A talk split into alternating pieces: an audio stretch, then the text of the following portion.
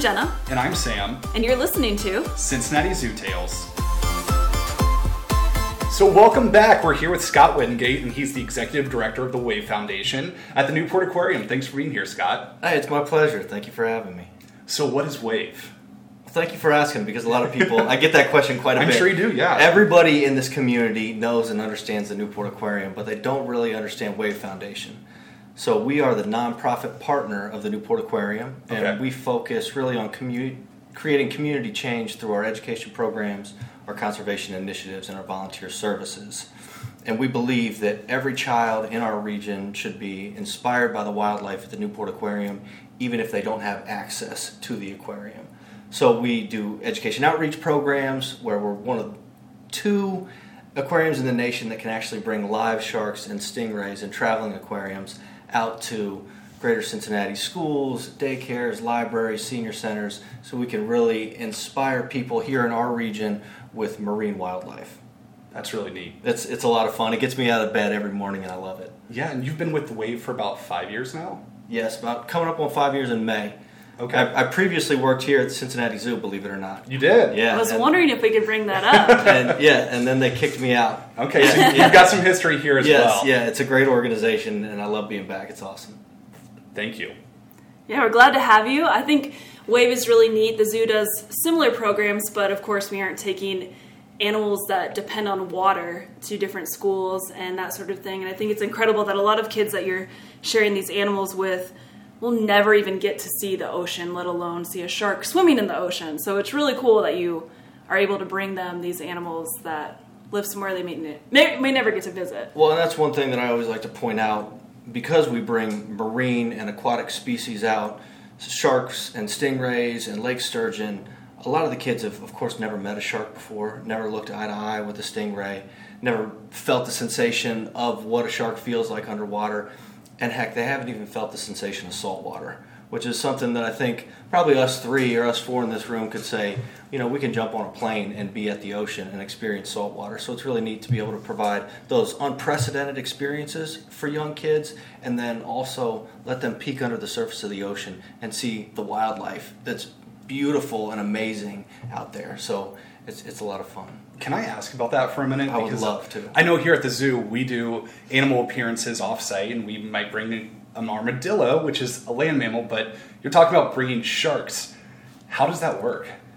All right, so logistically, it's Yeah, kind yeah, of difficult. right, right. Yeah, yeah. So, all right, if you guys could imagine four overhead projectors smashed together, all right, and we've that's sort of about how big our rectangular traveling aquarium is. Okay. It holds about 40 gallons of salt water, and it has four wheels, and so we wheel it in and out of um, schools and libraries. And we actually plug into the wall water pumps, pump the water out of big Yeti coolers, put that into the traveling aquariums, turn the life support systems on on the traveling aquarium and then that pumps and circulates and filters the water and then we take the sharks out of the yeti coolers and put them in the traveling aquarium so if you could imagine just like a miniaturized traveling aquarium with about six inches deep of water and the sharks swimming around in there Whose idea was that?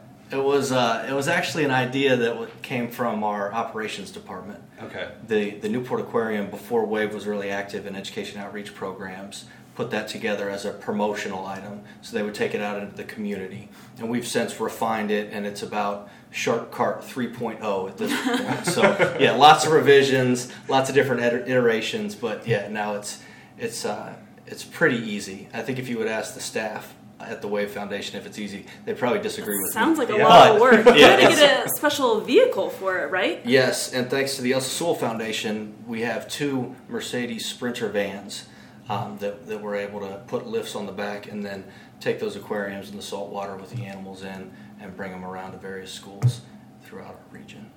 So how often are you doing this? Oh my goodness. We do about 830 programs annually, outreach programs, and about uh, 45% of those are aquatic outreach. So we also take out African penguins, snakes, turtles, lizards, sort of common zoo fare as well um, with our education outreach programs. That has to be amazing. That you probably get the response, "Hey, what did you do at school today?" I met a shark. Well, it's amazing because sometimes we'll go back to the same school and we'll have teachers and administrators that get calls from parents and the kids go home and the ever popular question around the dinner table is hey what'd you do at school? Normally the answer is absolutely nothing. What'd you learn? Nothing. And then when they come home and they have that dinner conversation and it's oh i touched a shark today. The parents call the school and they're like hold on. What happened is he or she making this up? You know and then we'll get a call from the parent like what kind of shark was it? Because everybody pictures a great white shark Mm-hmm. right? You know this this monster jaws. And in fact we bring out epaulette sharks which are about 13 inches long when we take them out. And so they're not big. They don't have huge teeth. But um, what's conjured up in people's minds are that picture of jaws and the great white shark coming into classroom. So it's not that Right. not to be underwhelming but it, it is definitely still a shark but it's perception changing too. exactly. It- right. exactly yeah. And then they're not as scary. They're not as big. They don't have those big scary teeth either. And the kids can realize that sharks are not scary, and sharks really aren't something you need to be worried about in your day to day life. I think I read something like sharks kill maybe twelve people a, a year total, and more. Do you know the I don't know the exact numbers, but yeah, there's a lot of misconceptions around how aggressive sharks are towards humans, and the numbers are really, really incredibly low. You Right. Know, I, I believe it's it's something on the order of you are more likely to get struck by lightning than you are to be absolutely. bit by a shark out in the ocean. So um, yeah, there's there's a lot of different numbers floating around out there that, that are a little bit misleading. And Jaws the movie, and the editor and director of the movie actually regrets putting that out because Wow. you know this Yeah. panic sort of struck across anybody that watched it about the ocean and, and what lurks beneath. Have you ever witnessed that moment where the maybe the person that you're having this experience with has been hesitant and then just has walked away just with a different viewpoint? Absolutely, absolutely. We, we see that quite often. You know, we see the light bulbs come on in kids' minds, and we see that curiosity that just naturally they exhibit when, when a live animal comes into a classroom or into a program. Um, and so, yeah, we, we turn that, that misconception and mindset around quite a bit because the epaulet sharks, um, their mouths are, are located on the, on the bottom, and so they don't really have teeth like a, a classic great white shark would or a apex predator would. So um, we're able to, to calm the kids down and the parents for that matter when, when we get adults going. Um, and so yeah, really turn around that misconception and talk about the value of having predators in the ocean and uh, the need to maintain our ecosystems. So when they're going through these programs, what is your goal for them to take away when they leave and go home to tell their parents at the dinner table that I met a shark and what's their follow up to that that you hope they bring?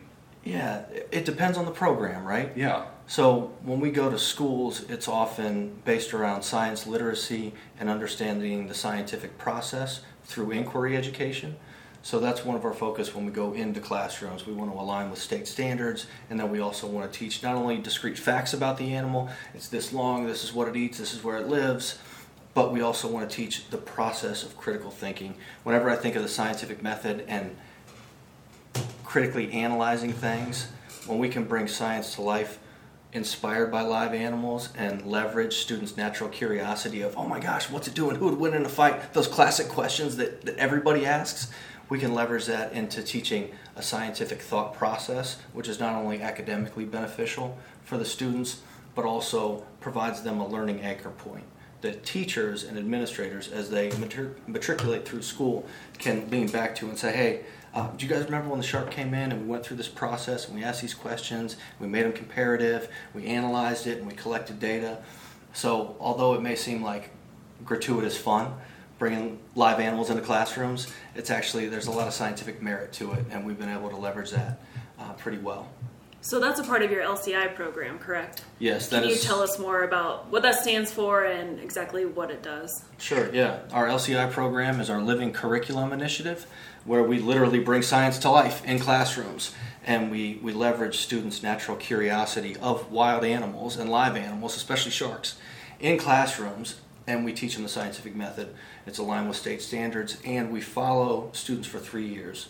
And we visit them three times annually. We also host professional development for their teachers so then they can better facilitate the scientific process and critical thinking and problem solving in their classrooms when we're not there. And luckily, um, in, in 2018, we were recognized by the Association of Zoos and Aquariums for um, uh, we received top honors in STEM education. It's amazing. Through, through Yeah. the AZA. It's really exciting. in the whole country. Like, yeah, for, for a small nonprofit like Wave Foundation with an operating budget of about seven hundred thousand dollars annually to win a national award like that was um, was an honor for us and, and just is is an example of how wonderful the staff at Wave is. I would have killed to have that sort of program come to school when I was younger. Yeah. Like as a zookeeper, any chance I got to have any sort of animal interaction or go to the zoo or anything would have been amazing. I already loved science class. I can't imagine if like how much that would impact me. I can't imagine how it impacts people that again have never even had the chance to go to the ocean or kids that, you know, haven't had those opportunities. Yeah, one thing we track, we've got uh, NSF, National Science Foundation postdoctoral researcher, who does our evaluation for that program. And because it's a three year program and we follow those students all three years from third to fourth to fifth grade, um, it gives us an opportunity to really analyze the progress that we're making with the individual kids and how well they understand the scientific process and also how well they're going to test on their fifth grade science proficiency. So that's the reason we started in third grade, followed them into fourth, and then into fifth, so we can really reinforce those concepts along the way and see if we can't boost their scientific uh, proficiency test scores. Yeah, that's amazing. And how are those test scores go doing? Um, right now, we're we're in our first year of fifth graders. Okay. So this began two years ago, and so we will know. I'd love to come back and tell you guys all about it. Yeah. Anecdotally, right now we are seeing some pretty amazing stuff. So some kids, there's a lot of transferring between schools for students in Cincinnati Public School. Um, there's just a lot of movement between schools, both with teachers and parents, and, and then of course students. But what we've seen is students that participated in the LCI program the previous year, the second year that we visit their classroom, they're actually facilitating the scientific method to the students that were not a part of the LCI program the previous year. So anecdotally, we're seeing really, really good indications of how powerful using live animals in classrooms to facilitate science literacy really is. Now, is it just sharks, or do you bring other animals as part of the Wave Foundation to the schools and the programs? We do, um, yes, we've got two saltwater carts. So we do stingrays and sharks, and then we've got a freshwater cart that we bring out lake sturgeon. So then we can really talk about how us as humans living on a terrestrial environment, our behavior transcends our environment and affects aquatic habitats. And how do we do that? I mean, just you know, locally, what can I take away? You know, from the local standpoint of helping out our local, you know, watersheds and habitats throughout our region. Yeah. So, interestingly enough, I um, I took a young man out to lunch who asked me, "Hey Scott, how do I get in the field of conservation, or how do I become a conservationist?" And if you work at a zoo or an aquarium, you get people asking those questions an awful lot.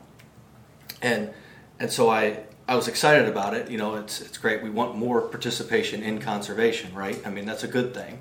So his enthusiasm was awesome, and I gave him sort of my standard answer of, well, you can be in conservation education.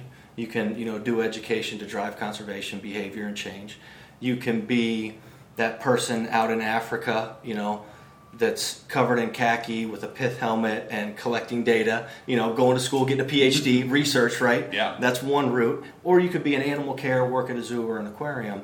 And those are sort of the three angles that that was my advice to him. But after I thought about it, that makes conservation really exclusive. And conservation is not an exercise in exclusivity, right? Right. If we want to change the world, then we all need to think and behave and act like conservationists. And I think that's the key point of if we want to affect change, it's going to be through small behavioral changes that each one of us make, listening and sitting around this table right now, that will make, and that will make a bigger impact. And so to be a conservationist isn't to go to school for four years and get a PhD, or you have to work at a zoo to be a conservationist. To be a conservationist is simply just to make choices and pro conservation choices.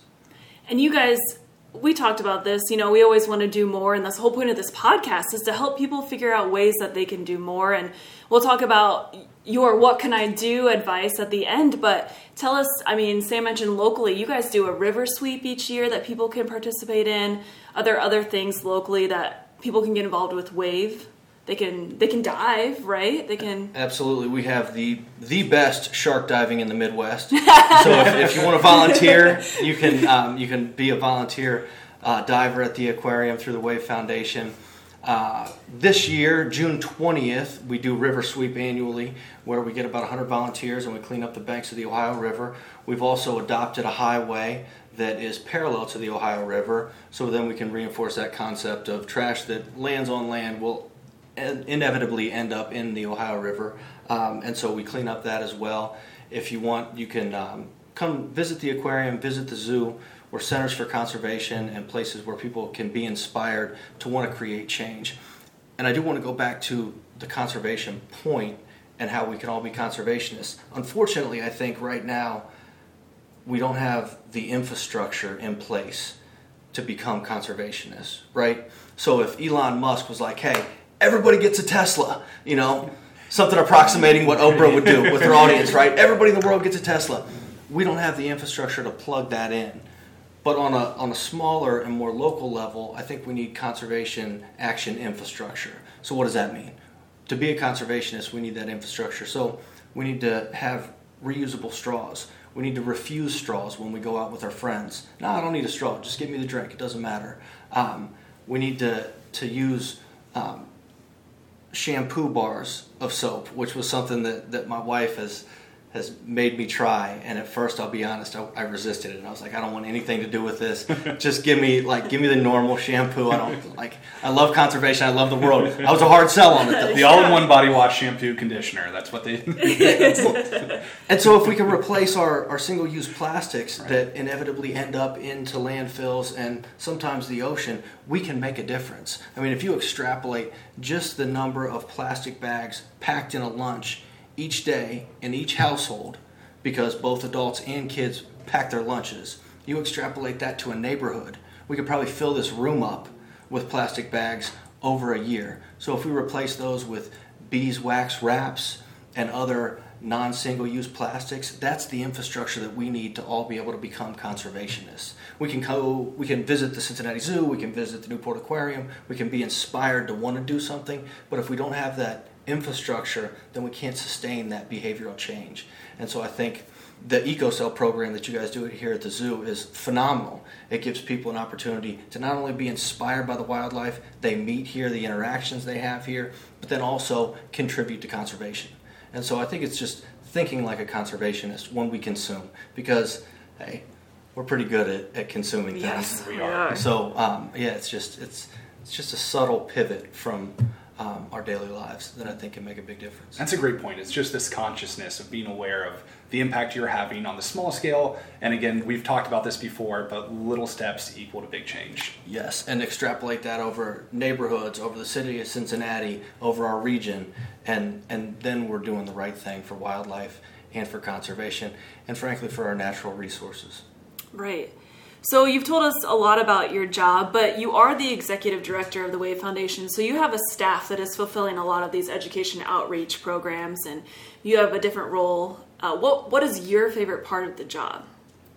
Goodness, that's a great question. So I think the easy answer would say watching kids be inspired by animals that they would likely never meet or have an opportunity to even peek under the surface of the ocean but truly,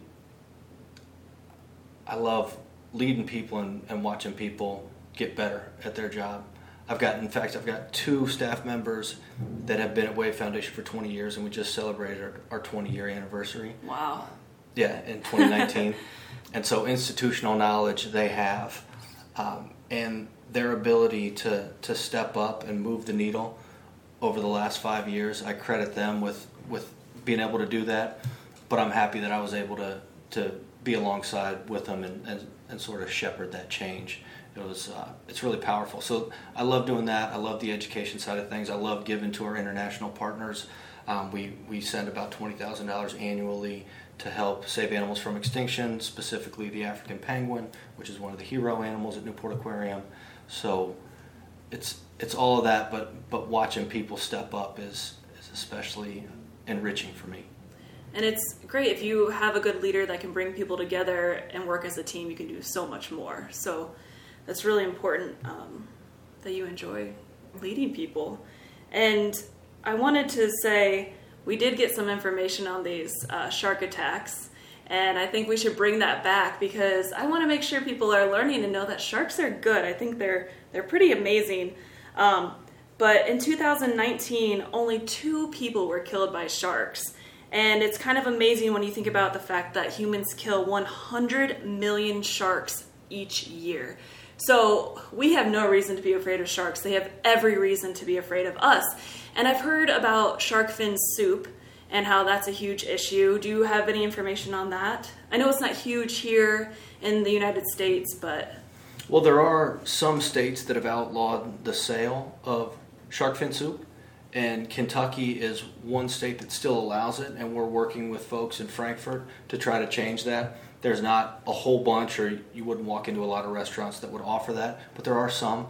Um, so, yeah, we, we can make a difference here in the Midwest on, on global conservation and marine conservation initiatives here locally. It's kind of interesting. I mean, that, that ripple effect is, is really important to think about. Right. If you kill the demand, then hopefully they'll stop killing the sharks. If, if no one wants fin soup, shark fin soup, then yeah, it's, it's basic. it, yeah, you're right. It's it's basic economics, supply and demand. If there's if there's no demand for it, um, and we can slow down the supply, we can eliminate the problem. So, Jenna, do you want to ask the question? Yes. So, as a listener, what can I do?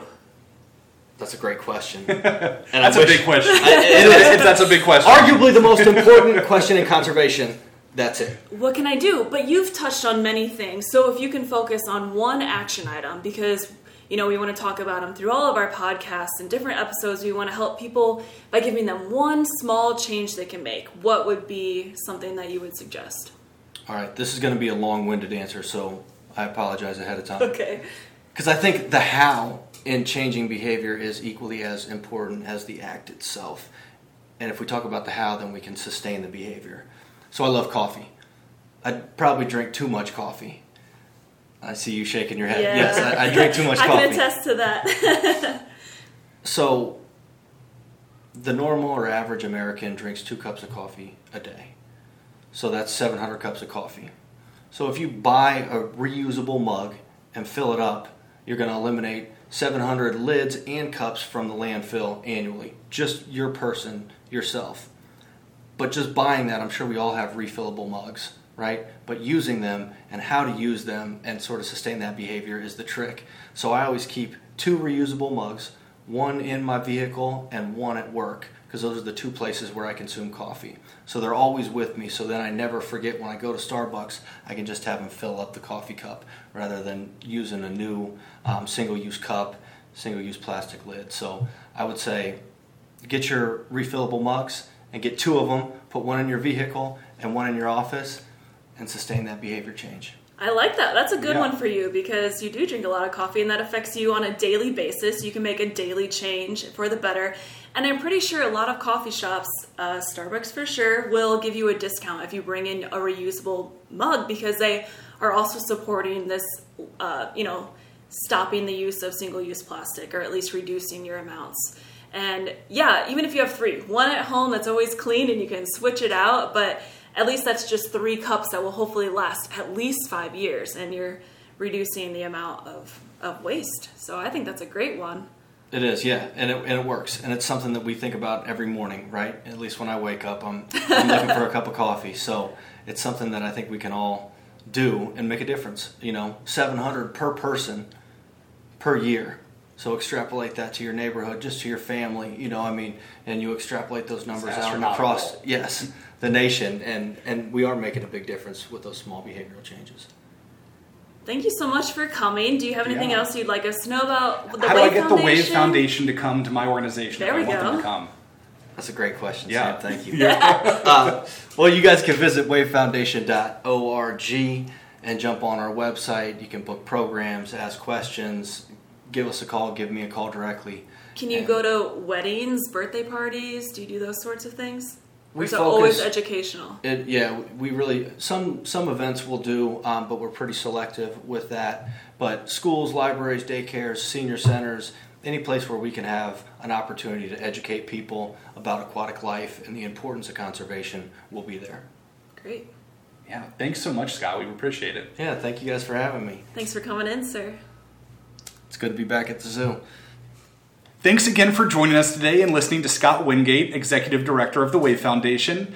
Now, Jenna, there was one question I didn't get to ask Scott while he was here. He has the same last name as you. Yeah, uh, maybe some of our listeners might have noticed. I know a little bit about Scott. He actually is my husband. About 10 years ago, we met here at the Cincinnati Zoo. Uh, he mentioned that he, he did used to work here, and it turns out that the Cincinnati Zoo is good for more than just animal conservation, and they actually helped me find my husband. So Scott Wingate is my husband, and I, I'm very proud of him. Cincinnati Zoo, always doing great things here. Thanks for tuning in and join us next time on Cincinnati Zoo Tales.